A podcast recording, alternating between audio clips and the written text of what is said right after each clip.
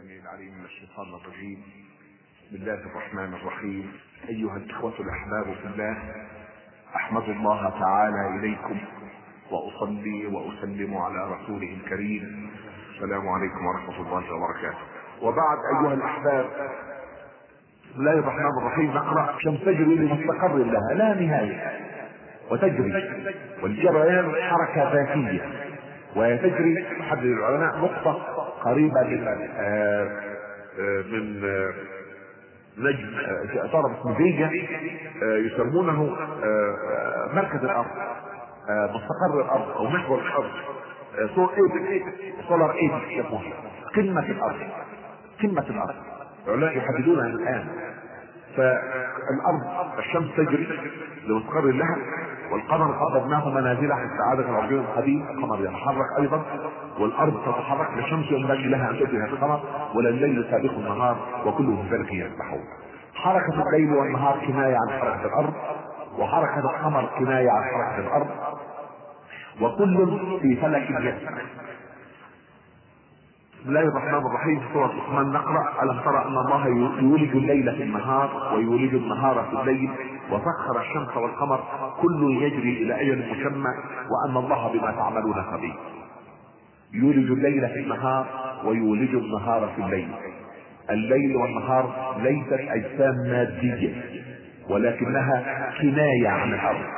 في كل وقت نجد الأرض ليل ونصفها الآخر نهار وأن تتحرك الأرض فيتبادل الليل مع النهار ويتبادل النهار مع الليل بطريقة مستمرة. نقرأ في سورة فاطر قول الحق تبارك وتعالى بسم الله الرحمن الرحيم. يولج الليل في النهار ويولج النهار في الليل وسخر الشمس والقمر كل يجري لأجل مسمى. ذلكم ربكم له الملك. أيضا كنايه عن هذه الحركة. ثم يتحدث في سورة المعارج فلا أقسم برب المشارق والمغارب إنا لقادرون. ومن الغريب أننا نعلم أن الأرض تميل بمحورها يعني على الشمس أو بعيدا عن الشمس على مدارها وأن هذا الميل هو الذي يحدث الفصول ولولا هذه الفصول تبادل الفصول يعني ما استقامت الحياة على الأرض. و أن هذا الميل يجعل كل نقطة على الأرض لها مشرق يختلف عن النقطة الأخرى وكل نقطة لها مغرب يختلف عن النقطة الأخرى. وأن هذه المشارق والمغارب يعني لها نهاية يعني في بداية أقصى نقطة للإشراق وأقصى جنوبا وأقصاها شمالا وأقصى نقطة الغروب جنوبا وشمالا. فحقيقة لما نجد القرآن الكريم يتحدث عن رب المشرق والمغرب ويتحدث عن رب المشرقين ورب المغربين ويتحدث عن رب المشارق والمغارب منتهى الدقة العلمية. هناك مشرق ومغرب لكل نقطة على سطح الأرض هناك مشرق مشرقين ومغربين أقصى نقطة جنوبا وأقصى نقطة شمالا للشروق وأقصى نقطة جنوبا وأقصى نقطة شمالا للغروب ثم هناك مشارق ومغارب متعددة بين هاتين النهايتين. ولم يكن أحد يعلم ذلك على عهد محمد صلى الله عليه وسلم ولا من بعده بسنين طويلة. ثم نقرأ في سورة الفرقان قول الحق تبارك وتعالى بسم الله الرحمن الرحيم. ألم تر إلى ربك كيف مد الظل ولو شاء لجعله ساكنا ثم جعلنا الشمس عليه دليلا ثم قبضناه إلينا قبضا يسيرا. حركة الظل يا إخوان لا تتم إلا إذا كانت الأرض تتحرك فهذه الآية القرآنية الكريمة تؤكد بما لا يبقى إليه شك أن الأرض تدور وكما أشرت أن كل ما في سطح السماء كري شك أو شبه كري ويتحرك بسرعات هائلة معقدة للغاية لا يستطيع العقل البشري أن يستوعبها استيعابا دقيقا إلا إذا أوتي من أسباب المعرفة ما يمكنه من يعني فهم ذلك. ثم نقرأ في سورة النمل قول الحق تبارك وتعالى بسم الله الرحمن الرحيم. وترى الجبال تحسبها جامدة وهي تمر مر السحاب.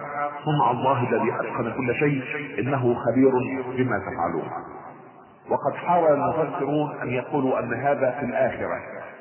ولكن نحن نعلم من آيات قرآنية كثيرة أن الآخرة لا يوجد فيها جبال. يعني لما تكون جبال كالعهن المنفوش فهناك عذاب قل يذكفها ربي نفسه ما في جبال. وأن اذا كانت العملية في الآخرة ما كانت تتبع هذه الآية الكريمة قول الحق تبارك وتعالى. آه، صنع الله الذي أتقن كل شيء. إنه خبير بما تفعلون. فحركة الجبال هنا كناية عن حركة الأرض. وهذه الإشارة سبقت المعارف البشرية في حركة الأجرام السماوية بقرون طويلة ثم أنتقل إلى تطابق الكون. يقول العلماء الآن أن الكون باستقراء رياضي لا يمكن إلا أن يكون كونا كريا كونا منحنيا كما يقول أينشتاين كون منحني. ويقول أن لا يمكن أن يكون الكون له شكل لا يمكن أن يكون مسطحا لابد أن يكون كونا منحنيا له شكل الكرة وأن يكون كونا متطابقا. فنقرأ قول الحق تبارك وتعالى في سورة الملك. بسم الله الرحمن الرحيم. الذي خلق سبع سماوات طباقا. الذي خلق سبع سماوات طباقا. ما ترى في خلق الرحمن من تفاوت. ثم نقرأ في سورة نوح قول الحق تبارك وتعالى ألم تروا كيف خلق الله سبع سماوات طباقا وجعل القمر فيهن نورا وجعل الشمس سراجا؟ ثم نقرأ في آيات أخرى ومن الأرض مثلهن. ونقرأ آيات تقول سبع أراضين. وحار العلماء في القديم أين الأراضين السبع؟ هل هي سبع أراضين مشابهة لأرضنا في فتحة هذه السماء؟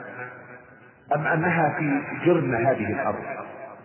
والذي أميل إليه حقيقة وأميل إليه علماء الفلك أغلبهم أن هذه الأراضين السبع كلها في الأرض.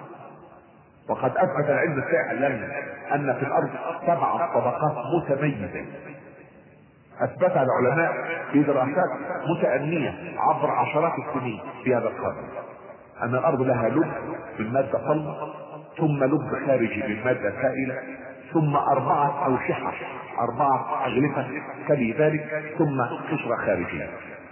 سبع طبقات ويؤكد ذلك قول رسولنا صلى الله عليه وسلم من اغتصب شبرا من من الأرض طوقه من سبع اراضين ولا يمكن أن يكون ذلك إلا من هذه هذه الأرض التي نحن عليها. أو يطوقه من أرض أخرى ليه؟ لابد من هذه الأرض.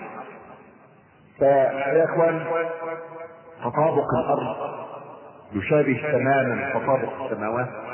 السماوات السبع متطابقة يغلف بعضها بعضا كما أن الأراضين السبع متطابقة يغلف بعضها بعضا. تحدث علماء الكون وعلماء الأرض في هذه الأزمنة على أن الكون لا يمكنه إلا أن يكون كونا كرويا متطابقا. وتثبت علماء الأرض أن طبقات الأرض سبع طبقات متطابقة يغلف بعضها بعضا.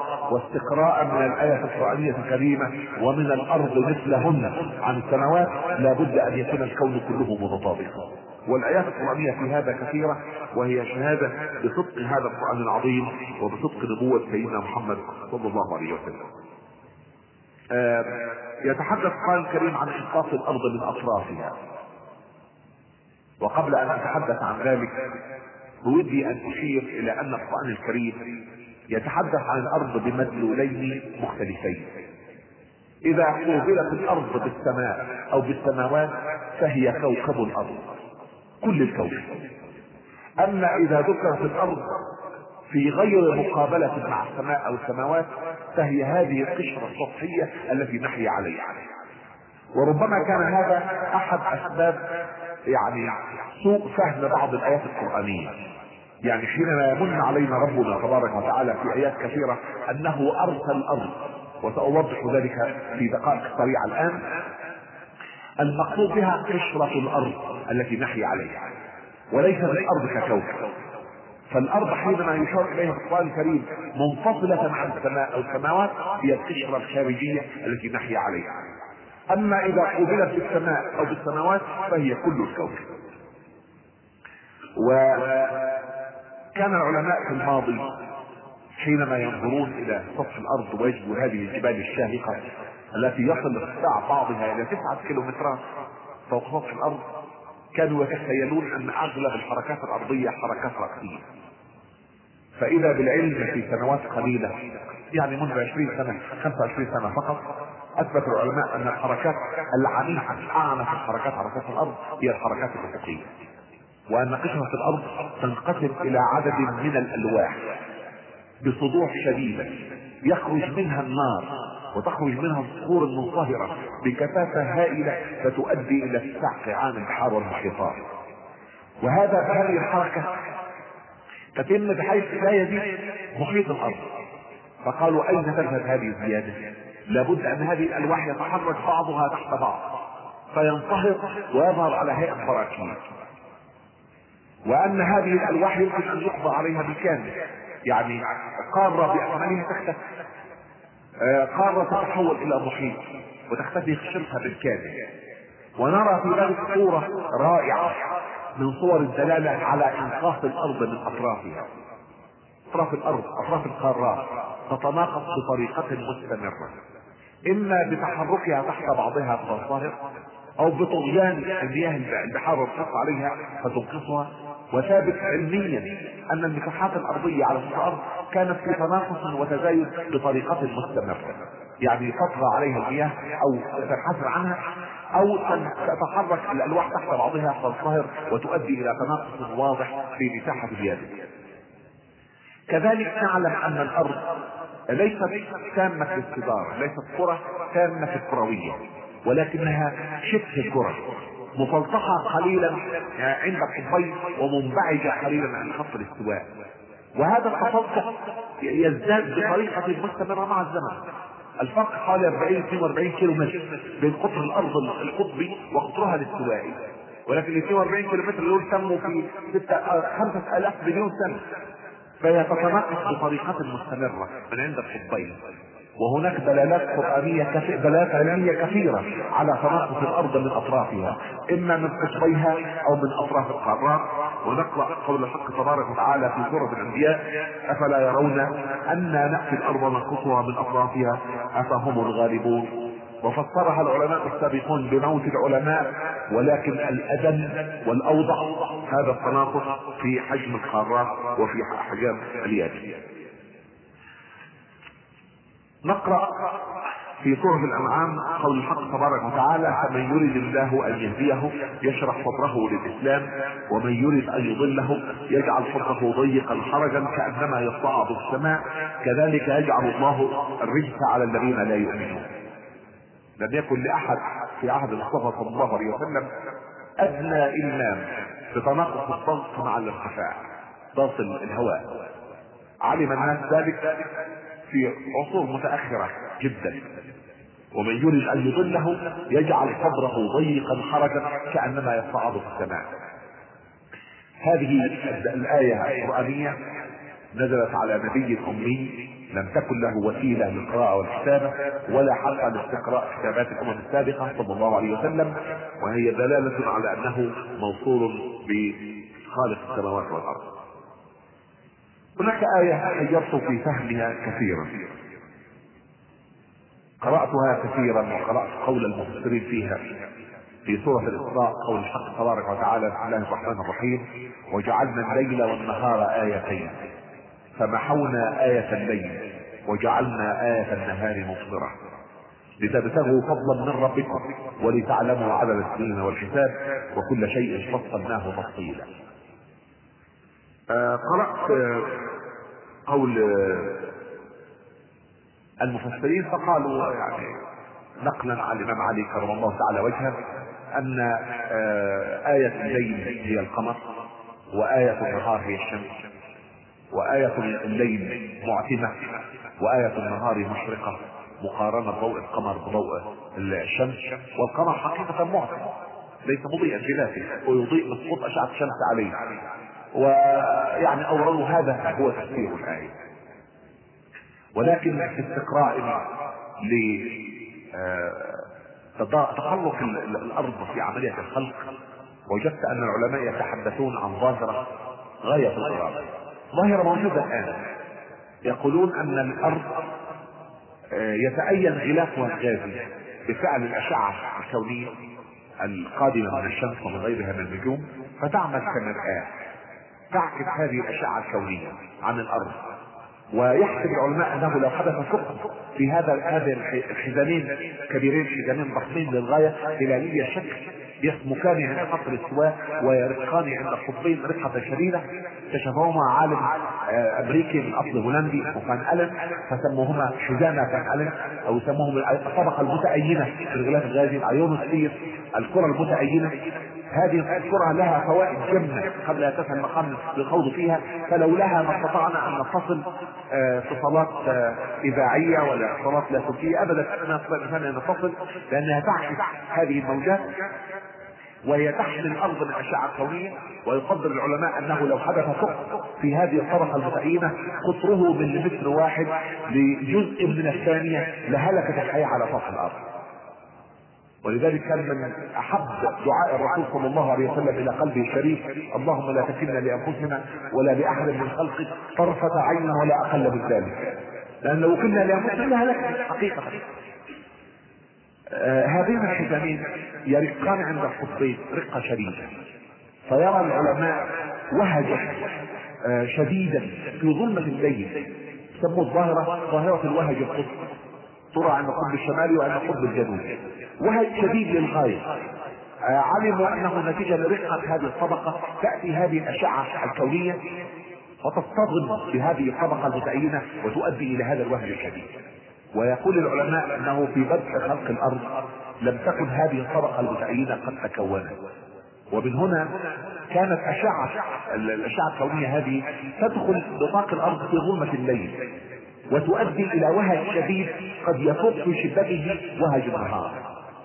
ووقفت عند هذه الآية الكريمة وجعلنا الليل والنهار آيتين فمحونا آية الليل وجعلنا آية النهار مبصره آية الليل محيا بهذه الطبقة المتأيمة التي تعكس هذه الأشعة الكونية والتي نراها تتوحد توهجا شديدا في غمة الليل عند القصيد الآن. ولولا رحمة الله بنا أنه كون لنا هذه الطبقة المتأينة لما استقامت الحياة على هذه الأرض على الإطلاق ولما كان الليل مظلما لكي نسكن فيه ونستريح ولما كان النهار مظلما. تبارك وتعالى آه، في سورة القصص قل أرأيتم إن جعل الله عليكم الليل سرمدا إلى يوم القيامة؟ من إله غير الله يأتيكم بضياء أفلا تسمعون؟ قل أرأيتم إن جعل الله عليكم النهار سرمدا إلى يوم القيامة؟ من إله غير, غير الله يأتيكم بليل تسكنون فيه. أفلا تبصرون ومن رحمته جعل لكم الليل والنهار لتسكنوا فيه ولتبتغوا من فضله ولعلكم تشكرون. بقيت قضية واحدة أود أن أختم بها وهي قضية إرساء الأرض بالجبال. يمن علينا ربنا تبارك وتعالى في آيات كثيرة. أنه جعل الجبال أوتاد وأنه أرسى الأرض بهذه الجبال. والأرض هنا يقصد بها القشرة الخارجية للأرض التي نحيا عليها. وإذا أمسكنا بأي قاموس من القواميس العلمية الآن أكبر القواميس العلمية إذا مسكنا الآن وقرأنا أو حتى اللغوية مدلول الجبال يقول أنه بروز أرض نتوء أرض. يتراوح ارتفاعه بين 350 متر أو يزيد عن 350 متر الانجليزي يقولوا 350 متر والأمريكان يقولوا لا 450 متر. لكنه بروز ارض ويتنزل القرآن قبل 1400 سنة على نبي الأمي صلى الله عليه وسلم يأخذ الجبال بأنها أوتاد ويأتي العلم الحديث ليؤكد أن هذه الجبال التي نراها على سطح الأرض بشموخها الذي يصل إلى تسعة كيلومترات في قمة إيفرست. لها أوتاد تبلغ ستة إلى عشرة أضعاف ارتفاعها فوق سطح الأرض. وأن هذه الجبال الأوتاد تطفو في مادة لزجة شبه منصهرة تحت القشرة مباشرة. وأن هذه الجبال هي التي تثبت القشرة الأرضية لأن القشرة تتحرك على مادة لزجة للغاية ودوران الأرض حول محورها يجعل هذه الحركة سريعة للغاية. ولولا الجبال ما استقامت الحياة على سطح الأرض على الإطلاق. لا لا ما أمكن لنفسها أن تبقى ولا لتربة أن تتكون ولا لعشة أن تبنى ولا لطريق أن يبصر أبدا. هي الجبال التي أرسلت هذه الألواح وجعلت حركة بطيئة لا يكاد يدركها الإنسان ولا تتأثر بها حياته. ولذلك يمن علينا ربنا تبارك وتعالى في آيات كثيرة قبل لا تسأل قبل استعراضها بأنه أرسل الأرض بالجبال. ويؤكد ذلك قول الرسول صلى الله عليه وسلم في حديث صحيح. يقول فيه سيدنا المصطفى صلى الله عليه وسلم عندما خلق الله الأرض جعل السميد فأرساها بالجبال. هذه حقيقة كونية لم يعرفها العلماء إلا في أواخر السبعينات من هذا القرن تحدث عنها القرآن الكريم بإفاضة وتحدث عنها سيدنا رسول الله صلى الله عليه وسلم بإفاضة وإن دل ذلك على شيء فإنما يدل دلالة قاطعة على أن القرآن كلام الله وعلى أن نبينا محمد صلى الله عليه وسلم مرور بالوحي لا ينطق عن الهوى آه، إنما هو وحي يوحى علمه شديد القوى. أقول أيها الأحباب ربما يتبادر إلى ذهن بعضكم أن هذه قضايا مسلم بها عند المسلمين. كلنا كمسلمين نعلم أن القرآن كلام الله وأن سيدنا ونبينا ورسولنا محمد صلى الله عليه وسلم سيد الخلق وإمام المرسلين ويعني صاحب الدعوة الأبدية الخالدة المحفوظه بحفظ من الله. مسلم بذلك. ولكن تبقى هذه الاشارات إذا عرضت على غير المسلمين عرضا علميا موثقا.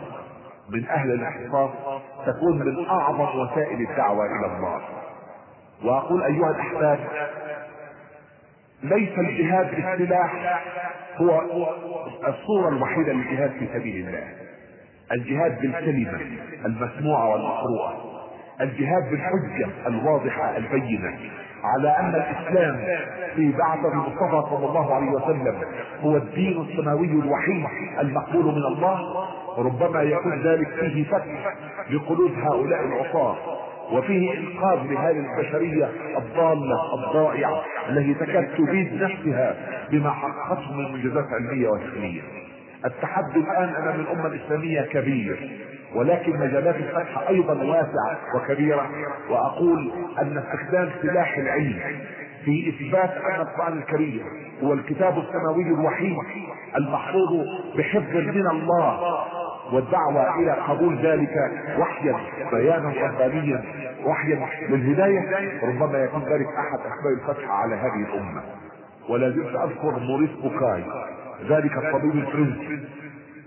الذي قرأ القرآن الكريم بالمحض الصدق فكتب كتابه التوراة والقرآن والإنجيل والعلم آه، في نصفه الأول أثبت بغير مشقة أن كل الإشارات العلمية في التوراة والإنجيل باطلة بمقياس العلم الحديث وأن كل الإشارات العلمية في القرآن الكريم صحيحة بكل ما وصل إليه العلم من حقائق في هذا العصر. ولا زلت أذكر أحد العلماء الأمريكيين اسمه تي بي إيرفينج أستاذ في جامعة سينيك في أمريكا وقف يخاطب جماعة من المسلمين. يقول يا أيها المسلمون في بريطانيا يقول يا أيها المسلمون إنكم لن تستطيعوا أن تسايروا الغرب علميا ولا تقنيا ولا اقتصاديا ولا سياسيا ولا عسكريا ولكنكم تستطيعوا أن تجعلوا هذا الغرب المتكبر المتجبر المتعالي يجثو على ركبه أمامكم في الإسلام. قل أعطوني أربعين شابا. يحسنون فهم هذا الدين فهما دقيقا. ويحسنون تطبيقه على أنفسهم تطبيقا دقيقا. ويحسنون عرضه على الناس بلغة الاصل وان أفتح بهم الأمريكتين. أسأل الله تعالى أن يجعلني وإياكم في هذه الليلة المباركة ممن يستمعون القول فيتبعون أحسنه وممن يستخدمهم في إعلاء دينه ونصرة شريعته وإعلاء كلمته في الأرض. وما ذلك على الله بعزيز. وآخر دعوانا أن الحمد لله رب العالمين. وصلى الله على سيدنا محمد. بسم الله الرحمن الرحيم. السؤال الأول وقد ورد من أكثر من سائل ويقول هل تدور الأرض فعلا حول نفسها وكيف يتم ذلك؟ أعوذ بالله السميع العليم من الشيطان الرجيم. بسم الله الرحمن الرحيم. آه، أحمد الله تعالى إليكم مرة أخرى وأصلي وأسلم على رسوله الكريم. وأحييكم بحياة الإسلام. السلام عليكم ورحمة الله وبركاته. قضية دوران الأرض كما أشرت إخوان قضية ثابتة. يعني ليست ظنا ولا حدثا قضية آه تقاس آه وتقدر وتصور في الأرض من الفضاء وهي تدور. وهناك تجارب على الأرض تتم آه تثبت أن الأرض تدور. يعني أنا أذكر في فرنسا في باريس أتوا ببرج أحد الكنائس أهملت الكنيسة فاحد العلماء قالوا لا تهدموا البرج عندهم الكنيسه لا تهدموا البرج. وأزاح البلاط من أرضية ال- الكنيسة ووضع رمل وجاب خيط متدلي في اخره بندول آه، قطع حديد مجلبه النهاية. وتركها. الخيط ثابت أمام الناس. كل 24 ساعة يجد هذا الخيط راسم خطوط متعارضة ترسم آه، شبه بيضاوي آه، شبه دائرة يعني. والخيط ثابت أمام أنظار الناس. وفي الكويت هنا القريب منكم. مؤسسة اسمها مؤسسة الكويت للتقدم العلمي آه عاملين نفس الفكرة. يعني في مبنى المؤسسة عاملين بندول كبير وراسمين دائرة تحت منه وحاطين آه، علامات زي الساعة كده يعني ال 24 ساعة بتوع النهار. وتجد البندول ده بيتحرك وهو مثبت أصلا بيتحرك حركة دائرية خطوط متعارضة في دائرة وهذه التجربة عملت من أكثر من 100 سنة. يعني لا يوجد هناك أدنى شك في أن الأرض تدور وتدور حول محورها وتدور حول الشمس وتدور مع الشمس حول مركز المجرة وتدور مع المجرة حول مركز التجمع المجري ثم ذلك حول مركز لا يعلمه إلا الله. لا نعرف بعد ذلك في الكون. فدوران الأرض قضية ثابتة ليست ظنا وليست نظرية وليست افتراضا ولكنها قضية ثابتة تقاس وتقدر بالجزء من الثانية. وصورت الأرض عن طريق رواد الفضاء وهي تدور تتحرك تمام أمام أمام نظري الناس. فلم يعد ذلك ظنا وإن كان كما أشرت أن كثير من الإخوة آه، من علماء الشريعة على فضلهم وعلى مكانتهم وعلى حبنا وتقديرنا لهم آه، يفسرون آيات تثبيت الأرض وآيات القرآن الكريم كثيرة على أن الأرض ثابتة وهو المقصود كما أشرت. إذا ذكرت الأرض في مقابل السماء فهي الكون وإذا ذكرت الأرض في غير مقابلة مع السماء أو السماوات فهي القشرة الخارجية التي نحيا عليها. ويمن علينا ربنا تبارك وتعالى بتثبيت هذا القشرة لأن إذا تخيلتم أن هذه القشرة تتحرك فوق مادة نفسها شبه منصهرة ومع دوران الأرض حول محورها تصبح حركة هذه القشرة سريعة للغاية. لا تستقيم معها الحياة. فربنا تبارك وتعالى ثبتها بالجبال ويمن علينا في ذلك في آيات كثيرة. السؤال الثاني هل يرى فضيلتكم أن هناك احتمالا لوجود حياة على كواكب أخرى غير كوكب الأرض؟ وهل في القرآن ما يثبت أو ينفي ذلك؟ ذكرت أن من مشاكل انسان هذا العصر أنه يقيس على الله بمقياسه هو. يعني الإنسان بيتخيل أنه وصل إلى بعض السنن الكونية بعض القوانين الكونية. ونحن نعلم أن الحياة على الأرض آه، مكوناتها الكربون والهيدروجين والنيتروجين. فهو يفترض أن هذه هي مكونات الحياة على القمر مكوناته على الكواكب الأخرى.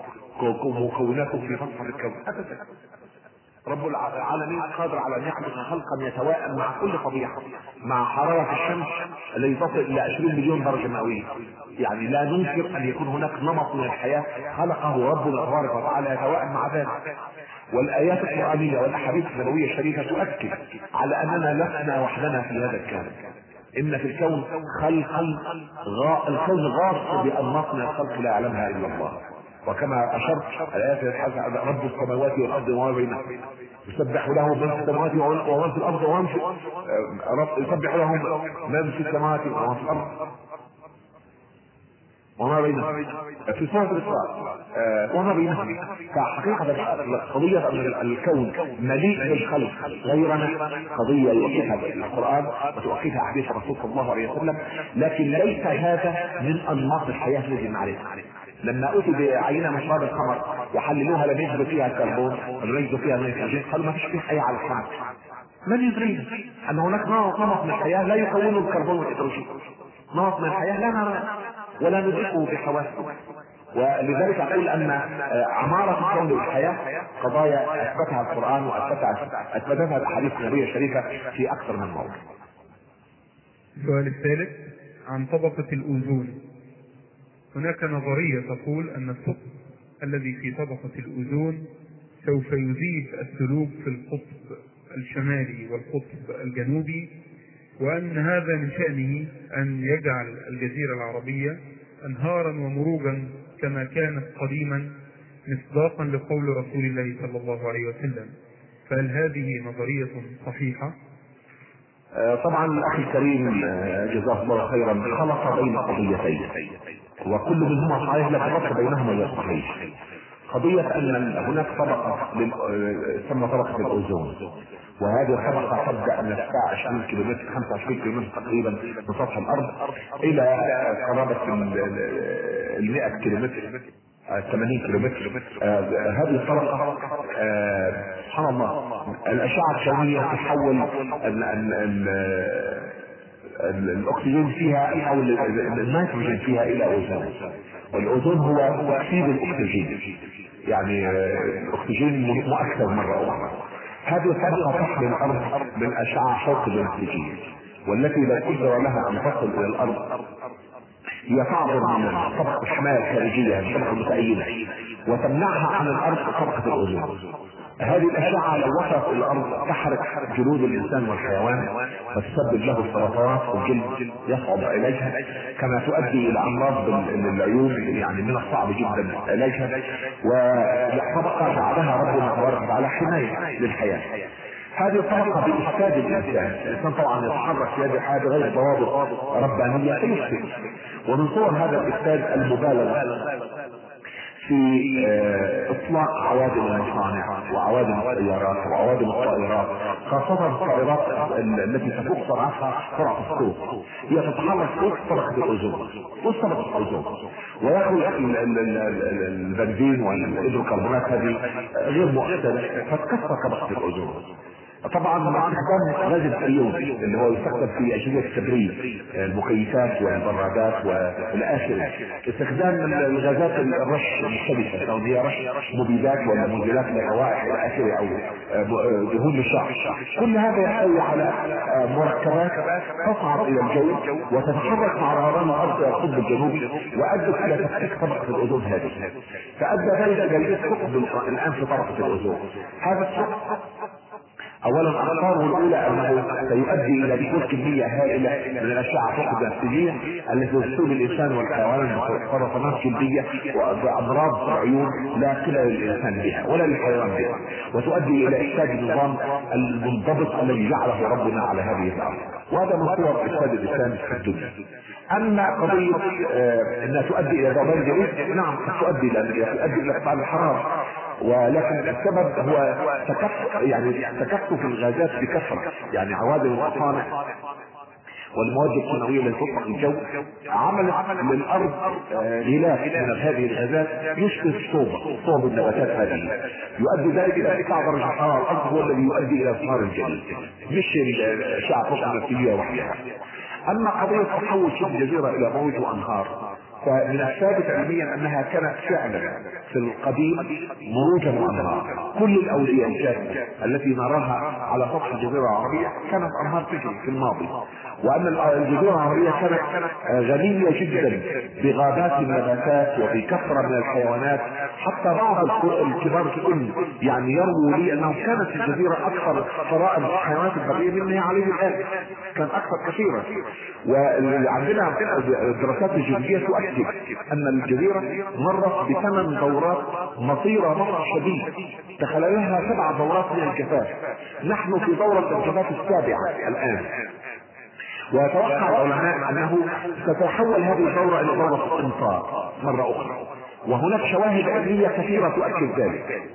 فكون الرسول صلى الله عليه وسلم يقول في حديث صحيح لا تقوم الساعة حتى تعود أرض العرب مروجا وانهارا كما كانت شهادة بصدق نبوة هذا الرسول العظيم صلى الله عليه وسلم لأنه لم يكن أحد على عهد الرسول يدرك أن الجزيرة كانت في الماضي مروج وانهار ولم يكن أحد يتوقع أن يعود هذا مرة أخرى. فحينما تتحول المنطقة إلى صحراء لا يتوقع أحد أن تتحول مرة أخرى إلى مروج وانهار ودعونا هنا نخرج قليلا وأنا أن اعتقد عليه.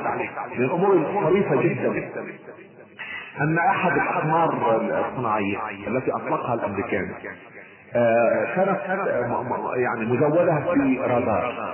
والرادار له القدرة على اختراق التربة السطحية لبضعة امتار فحينما مرت بالربع الثاني صورت مجرى لنهر يمتد من جبال اللوجي قريب من نجران كده إلى وسط الربع الثاني آه، يصب في بحيرة ضخمة يبلغ قطرها عشرات الكيلومترات ثم ينتهي عند مضيق سلوى بين قطر والمملكة. ونهر آخر يبدأ من الاحقاق في الجنوب ويصب في نفس البحيرة. فزودوا القمر الصناعي اخر برادار أكثر. قدرة على الاختراق يخترق 10 امتار 15 متر 20 متر تقريبا. فالقمر الثاني هذا صور هذه مجرى الأنهار دي تصوير دقيق للغاية. وطبعا مفيش ماء فيه الآن. نهر جاف. مجرى جاف للنهر وصوروا مدينة هائلة. عند التقاء النهرين على ضفاف البحيرة. صوروا قمم هذه المدينة. وقولوا بناء من أعظم المباني الأثرية التي عرفت على سطح الأرض. ويقول في التقرير أن هذه هي إرم التي ذكرت في القران الكريم. إرم ذات العماد التي لم يخلق مثلها في البلاد. ويقول أن اسمها في التوراه اوبار مدينة أوبار ويقول أن عالمين من العلماء القدامى آه، معالم آه، آه، من الإسكندرية بطيموس الإسكندري كان أمينا لمكتبة الإسكندرية. زار هذه المنطقة قبل بعثة عيسى عليه السلام. يعني حتى قبل بعثة الرسول صلى الله عليه وسلم بمدة 570 سنة. زار هذه المنطقة ووصف هذين النهرين. ووصف هذه المدينة وقال أنها كانت اغنى منطقة على وجه الأرض في هذا التاريخ. ثم زارها أحد علماء الحضارة الرومانية اسمه بليني الكبير عنهم بليني الكبير وبليني الصليب آه، بليني الكبير هذا زار هذه المنطقة. آه، أيضا قبل بعثة المسيح عليه السلام ولكن بعد بحيرة الاسكندريه ووصف هذه المنطقة وقال كانت هذه المنطقة التي تعتبر الآن من أكثر مناطق الأرض قطرا كانت تصدر إلى أوروبا. آه، العطور والفواكه والذهب وخيرات كثيرة وكانت تمثل قمة الثراء على سطح اليابس يقول بتعبيره لم يكن يدانيها أحد في ثرائه وفي رواجه وكأنه التعبير القراني يقول لك نصي ما كانش حد زيها ابدا. وكأنه التعبير القراني التي لم يخلق مثلها في البلاد. وأعجبني في التقرير إنهم يقولون أن هذه الحضارة ثمرتها عاصفه رمليه غير عاديه لماذا اعجبني هذا التعبير؟ لأنهم تعلمون أن الذي قام بترجمة معاني القرآن الكريم للغات الأجنبية هم اعداء الإسلام وترجموها بقصد التحريف والتشويش وبقصد الإساءة إلى هذا الدين والذين ترجموا دائما يقدموا بصفحات كثيرة يطعنون في سيدنا رسول الله صلى الله عليه وسلم حتى يصدوا الناس عن هذا الدين وكان من أكثر المطاعم لديهم عقاب الأمم السابقة بالظواهر الكونية. ان ربنا تبارك وتعالى آه يعني آه عاقب قوم عاد وثمود وقوم فرعون وقوم لوط ويعني يقول بس ربنا فاضي يعاقب هذه الأمم. فشاء ربنا تبارك وتعالى أن يعترفوا بهذه الواقعة بانفسهم يقول هذه الحضارة التي لم يكن يدانيها في وقتها حضارة على وجه الأرض ثمرتها عاصفة ربية غير عادية. والربع الثاني يمثل اكبر تجمع على وجه الأرض للرمال السافية. السائبة غير متناسبه ولا نعلم من أين أتت هذه الرمال. أردت ذلك شهادة على أن هذه الجزيرة أو الربع الثاني بالذات الذي يعتبر من أكثر مناطق الأرض فحول الآن كان في يوم من الأيام مروجا وأنهارا وكان يمثل آه، حضارة متقدمة لا تدانيها حضارة على وجه الأرض. وهذه تصديق لنبوءة الرسول صلى الله عليه وسلم. لا تقوم الساعة حتى تعود أرض العرب مروجا وأنهارا كما كان. وصلى الله عليه وسلم هناك عدد من الأسئلة يدور حول موضوع واحد وهو هل يمكن معرفة الأماكن الموجودة في الأرض التي يوجد بها مياه حتى تسنى للناس الاستفادة منها؟ طبعا حقيقة المسامير والخشب هذا ليس علم. حقيقة. يعني قد يؤتى بعض الناس آه، قدرة خارقة على آه، شيء والخوارق ليست من العلم في شيء أما علم المياه أصلا علم له قوانين وأسس وضوابط ولا بد الإنسان أن يستقرئ هذه الأسس والقوانين حتى يكتشف المياه في المنطقة. فهذه قضية أما قضية الخشب والمسامير والحديد هذا معروف في كل العالم. قد يكون هذا نوع من الجن قد يكون نوع من الاستشراق والشفافية التي يتاهى الإنسان وهذه قضايا لا تقضى لقضية العلم. يعني لا أكذبها ولا أصدقها. يعني سمعت كثيرا عن ذلك وقيل لي قصص كثيرة في هنا في المملكة عن ناس يعني يحملون شيء من الحديد فإذا اصطفم يعني يقول هذا مكان الماء ويحفر وجه الماء. هذه قضية ليست علمية أما علم الماء أصبح علما قائما بذاته له ضوابط وإذا استخدمت هذه الضوابط قليلا ما ما تخيب الظن وتؤدي فعلا إلى معرفة مكامن الليل الجوفية بدقة شديدة ما هي حقيقة الأطباق الطائرة التي نسمع عنها؟ الأطباق الطائرة حار فيها الناس هل هي حقيقة خيال؟ هل هي وسيلة من وسائل تجسس عند القوى الكبرى؟ وسيلة من وسائل دراسة الفضاء الكوني؟ لكن يعني أنا أميل إلى الظن أنها ليست حقيقة. لأنها يعني لو كانت حقيقة لوقع شيء منها في ايدي الناس كل الصور التي صورت وكل القصص التي رويت يعني تؤدي إلى الانسان أحيانا تنتابه حالات من الوهم وحالات من التخيل يعني ليس لها أصل أصلا والغالب أنها إما أن تكون وسائل تجسس للمفهوم الكبرى أو وسائل دراسة للفضاء الكوني يريدون أن يعلنوا عنها أو أنها وهم وخيال. سؤال يقول فضيلة الأستاذ الدكتور وفقك الله السلام عليكم ورحمة الله وبركاته ذكر القرآن الكريم سبع أراضين فهل وصل علم الجيولوجيا إلى إثبات ذلك من عدمه؟ ولو أن حفرنا في الأرض التي تحت أقدامنا حتى انتهينا إلى الأرض السابعة فما الذي سنجده بعد ذلك؟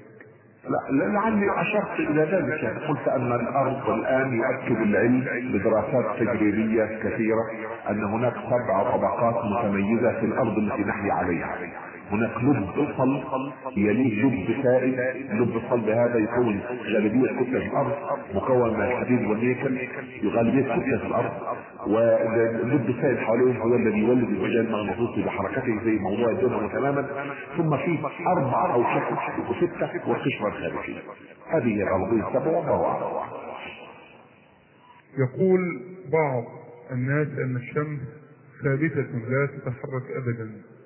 فما صحة ذلك خاصة في ظل قول الله تعالى والشمس تجري لمستقر لها. لا يوجد عالم الان يحترم نفسه يقول الشمس ثابته كان اليونانيون القدامى وبعض فلاسفة الحضارات السابقة يتخيلون أن الشمس ثابته ولكن لا يوجد عالم الان يحترم نفسه يقول بثبات الشمس. كل ما في هذا الكون يتحرك بسرعات هائلة تقارب سرعة الضوء. يسأل البعض حول الظواهر الكونية مثل الكسوف والخسوف والأرصاد الجوية والتنبؤات بالطقس والمناخ فهل يمكن ذلك أم هي ظواهر لا دخل الإنسان بها ولا يستطيع التنبؤ بها أبدا؟ طبعا ظاهرة طبيعية هي ظاهرة فلكية يمكن استقراءها لأن الآن علماء الفلك يعني يحسبون بدقة بالغة. يعني متى يكون الكسوف ومتى يكون الخسوف ولا تحسب هذه الحسابات لأنها من الظواهر الكونية الثابتة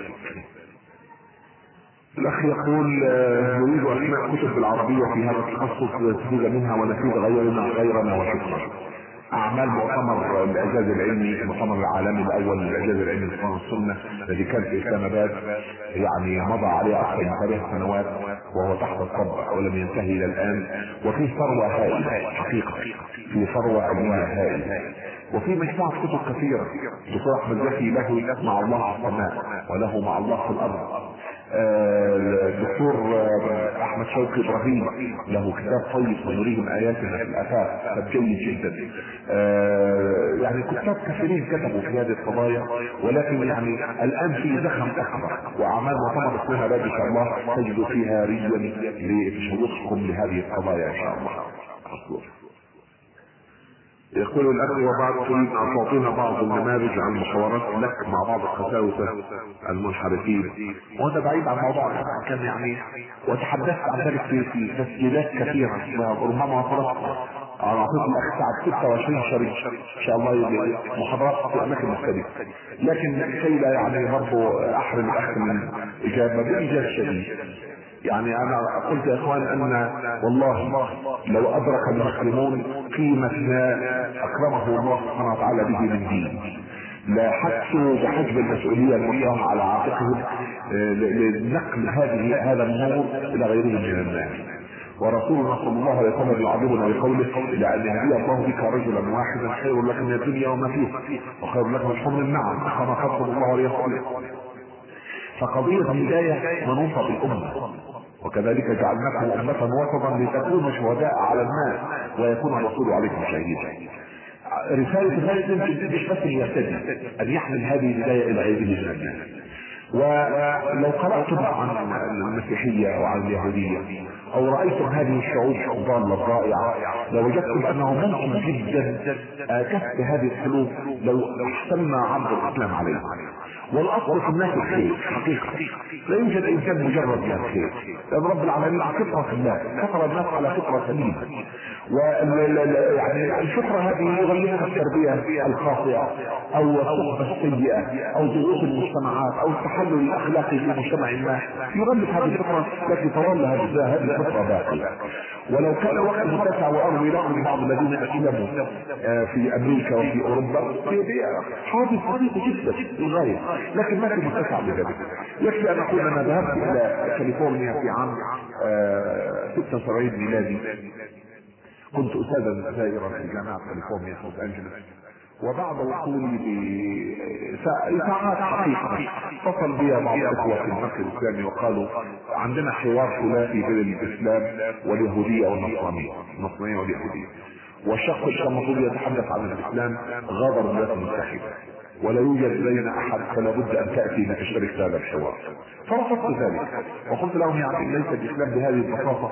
نجيب واحد من الطيارة يقول تعالى يتكلم عن الإسلام ولا علم له بالموضوع والموضوع يعد له قبل ثلاث سنوات أو أربع سنوات.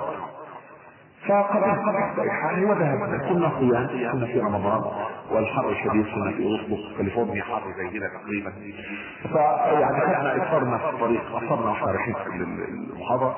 وكان هذا في أحد كليات جامعة كاليفورنيا وعند دخولي للمبنى قابلنا الاخوه الوقت هذا على المبنى قابلته بالقبر عرفني بنفسه.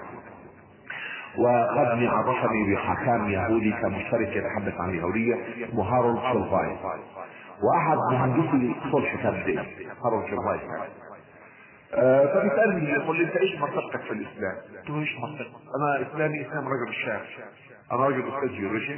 لكن أنا أعلم أن المسلم ما عندناش إحنا رجال دين في الإسلام. كل مسلم مسؤول عن فهم دين عندنا متخصصين. عندنا أئمة متخصصين في الفقه الشريعة زي أي تخصص علمي. لكن ما عندناش طبقية في رجال الدين. قال كيف أنت تأتي تتحدث عن الإسلام؟ قال أنا رتبتي كذا واليهودي هذا رتبته كذا. قلت ما عندناش طبقية في الإسلام. كانوا يوزعون كلمات كلماته مطبوعه طباعه عميقة توزع على الناس. حضور ضخم جدا. ولا يوجد للمسلمين كلمة للاسف الشديد مش في شيء مطبوع وحتى لم يكن عندي وقت أقرأ الكلمة المكتوبة لهم من اليهود أو النصارى فيعني زادني ذلك هما. ودخلت القاعة وأنا مهموم للغاية حقيقة. لكن استعنت بالله. هذا موقف جهاد. يعني نستطيع نحن ندفع فيه عن هذا الدين غائلة هؤلاء المفسدين. بقدر المستطاع أه وإحنا داخلين قال سنتحدث بترتيبنا الزمني يعني اليهودي هيتكلم الأول ثم هو النصراني ثم أنا أتكلم في الآخر. فحمدت الله على ذلك حمدا كثيرا. على الأقل أسمع ماذا يقول. وإحنا طالعين على المقطع سبق اليهودي وجلس على الاسلام قال إحنا على الشاشة مش حاضر اغير فأنت هتبدأ الأول. وانهوى قلبي. حقيقه يعني أنا لا أنا عارف الموضوع إيه ولا القضية إيش شايفها هتكلموا إزاي؟ لكن استعنت بالله سبحانه وتعالى بدا هم يغنوا أغانيهم آه للمسيح عليه السلام. والمسيح بريء من هذه الأغاني. آه فجمعت أفكاري. ماذا أقول؟ وتحدثت عن هذه القضية. والله يا اخواني آه يعني آه فتح الله سبحانه وتعالى علي يعني الناس اللي بعض الإخوة كانوا سمعوني من قبل قالوا والله ما فتح عليك من قبل كما فتح عليك في هذه الليلة. والله كان مقررا يتحدث كل منا ثلث ساعه تحدثت ثلث ساعه بأكملها. وشاء الله أن أفتح من الموضوعات ما لم يتطرقوا له في ورقات اوراق المكتوبه فارتبط. وهم أساتذة ديانات مقارنة وخصم أو أو حكمات يعني واحد خسيس كبير وواحد حكم كبير. والله الذي لا إله إلا هو. لم يستطع النصراني هذا أن يتحدث أكثر من ثمان دقائق. ولم يقل شيئا مفيدا. ولم يستطع اليهودي أن يتحدث أكثر من 12 دقيقة. وجلس ينكت للناس وأوقعه الله في في شر أعماله. قال زميلنا المسلم هذا يقول أن اليهود ناس منغلقين على أنفسهم. وأنهم يتوهمون أنهم أبناء الله واحباؤه وأنهم يتوهمون أنهم شعب الله المختار. وقال هذا صحيح الرب رب اسرائيل فقط فالقاعة أغلبها من النصارى فضجوا ضجيجا شديدا جوز يخبطوا له بأقدامهم في القاعة وأروتها خشب. عمل شوشرة شديدة فحس بأخطأ خطأ شديدا فحب يصلح هذا الخطأ بخطأ أكبر. قال لك ما في ناس يدير باله على الآخرين بس هو رب إسرائيل لكن يدير باله على الآخرين. انتهت الحوار كل منا يتحدث كلمته ثم توقفنا ناخذ شاي بارد ولنعود نستقبل اسئله الناس والله يا إخوان لم يمكنوني أن أتحرك من مكاني أحاطوني على المنصه يسألون عن عن الإسلام. في شوق شديد. والله الذي لا إله إلا هو. لو كان معي 2000 3000 نسخه من ترجمه معاني القرآن الكريم في هذه الليلة لربما كانت سببا في الاسلام اعداد كبيرة من هؤلاء. الناس لا أن القران يتحدث عن السيد المسيح عليه السلام بهذا الاجلال وبهذا الاحترام وأنه يعتبره من كل عظم من الرسل. لا يفهمون أن الإسلام يؤمن بمعجزات الله المسيح عليه السلام وبكرامة امه وبشرف نسبه وبنبل هذه العائلة الفاضلة الكريمة. لا يعني يعلمون أن الإسلام يقول يذكر شيئا عن الأنبياء السابقين. يتخيلون هو دين العرب ودين الاتراك ودين الباكستانيين وهو رسالة محدودة في الإقليم وحدودة في الزمن وأنها لا تدعي علاقة لها مكتوتة عن الرسالات السماوية السابقة. فحينما عرفت ذلك وعرفت دقة حفظ القرآن الكريم كيف أنه نزل منجما آية آية أو مجموعة آيات مجموعة آيات على مدى 23 سنة وأن كيف كان كتاب الوحي حول رسول الله صلى الله عليه وسلم يملي عليه الناس نزل عليه؟ وكيف أن هذا القرآن كان يحفظ في الصدور لأنه يتعبد بتلاوته وكيف أنه سجل في الحال؟ وأنه كان يستخدم في بين الناس ويستخدم في التلاوة؟ في الصلاة في هذه المصطفى صلى الله عليه وسلم جمعا كاملا ورتب في هذه الصور في هذه وسميت صور اسمائها بتوقيف من الله وأنه صلى الله عليه وسلم تلا هذا الحال كاملا على جبريل عليه السلام أكثر من مرة في شهر رمضان من عمره الشريف صلى الله عليه وسلم قلت لهم اين أين إنجيل عيسى؟ تقولوا إنجيل متى ويوحنا ولوقا وبطرس أين إنجيل عيسى؟ هذه شهاده انجيل عيسى غير موجودة وكلام بسيط لكنه منطقي ومقبول. احاطوني حتى جاءت الاسئله كان مطلوبا أن تستمر الأسئلة إلى العاشرة مساء استمرت إلى ما بعد منتصف الليل والله الذي لا إله إلا هو لم يوجه سؤال واحد إلى اليهود أو النصارى. لكننا مقصرون في حق هذا الدين والله يا إخوان والله ما مقصرون ونسأل الله أن يجبر هذا التقصير. وأن يعيننا على نشر هذا الدين وعلى خدمته الخدمة التي تليق به وبجلاله وبعظمته. وأن ننقذ هذه البشرية الضائعة التائهة الضالة.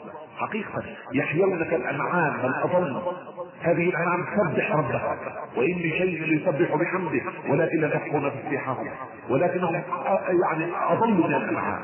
أولئك كالأنعام بل هم أضل هؤلاء الناس يحتاجون إلى الهداية والهداية لا تأتي إلا إذا تمسك المسلمون بدينهم وفهموا قيمة هذا الدين وطبقوه على حياتهم ثم حملوه إلى غيرهم من الأمم انقاذا لهذه البشرية من الأخطار التي تتهددها.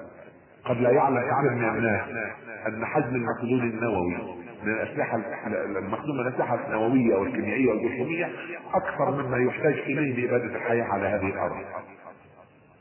والناس لا لا لا, لا, لا تخشى اله ولا حساب ولا آخرة ولا جنة ولا نار. تحيا حياة حيوانية لاستعلاء في الأرض والتجبر بالامكانات وكل شيء كل شيء.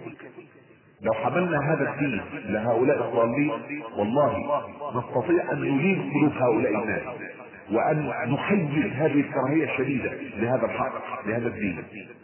أذكر ولا أريد ان أطيل عليكم. امرأة صغيرة شابة صغيرة والله. دخلت كنت أخطب الجمعة في مسجد المركز الإسلامي في كاليفورنيا ونجتمع يوم السبت على غداء. يعني كل واحد يأتي بغداه ويجتمعوا الإخوان عشان يصلوا جماعة الظهر والعصر ويكون في كلمة بين الظهر والعصر. والله يا أخوان ما قضى سبت ولا جمعة على صله بوجودي هناك دون أن يأتي نفر من مكان يستفسر عن هذا الدين أو يعلن الإسلام. ومن ضمن الذين اسلموا شابة صغيره عمرها 23 24 سنة. كانت تعمل في إحدى القواعد العسكرية خارج كاليفورنيا. صحراء خارج إلى الشرق كاليفورنيا كلها قواعد عسكرية. وفي منصب كبير. وكانوا الاخوه متخوفين منها الأول فاكرين إنها جاسوسة ولا لكن يعني يبدو أنها الله سبحانه وتعالى من عليها بالهداية وحسن إسلامها. في يوم من الأيام اتصلت بي بالتليفون. قالت أنا أريد أن أزوركم فورا بقضية عاجله فزوجتي قالت لها تعال تفضلي. فجت للبيت. سألتها إيش القضية العاجله؟ قالت أنا حاسة إن في توتر بين العرب وإسرائيل وأنا أعمل أمينة لمخازن مستودعات أسلحة وأن إسرائيل تفتعل هذه التوترات حتى تفتح أبواب هذه المصانع الأسلحة مخازن الاسلحه على إسرائيل وتنقل الطائرات جسر جوي ينقل من مخازن الأسلحة الأمريكية لإسرائيل. وقال أنا أنا امين على هذه المكان. وأنا أفكر أن استقيل لكي لا أقوم بهذا الجرم تريد تستقيل والله يا أخي تقول لي المسلمون أهلي. كيف يمكن لي أن أحارب أهلي؟ والله بإخلاص وبصدق شديد مسلم are my own people. How could I fight my own people? كيف يمكن لي أن أحارب أهلي؟ قلت لها لا تستقيم اطمئن إن شاء الله ما يكون إلا كل خير لكن وجودك في مكانك هذا في خير كثير فلا تستقيم. تخيلوا لو استطعنا أن نحيز هذه الحروب الكارهة التي يغرس فيها كراهية الإسلام وأهله والتعصب الشديد ضد كل شيء يمس الإسلام بحمل هذا الدين اليهم كيف يمكن يكون وجه الأرض حينما يمن الله علينا بدخول هذه الأمم في دين الله. فأسأل الله سبحانه وتعالى أن يجعلنا ممن يوظفهم في ذلك بحمل هذا الدين إلى غيرنا من الامم الله عليه وسلم.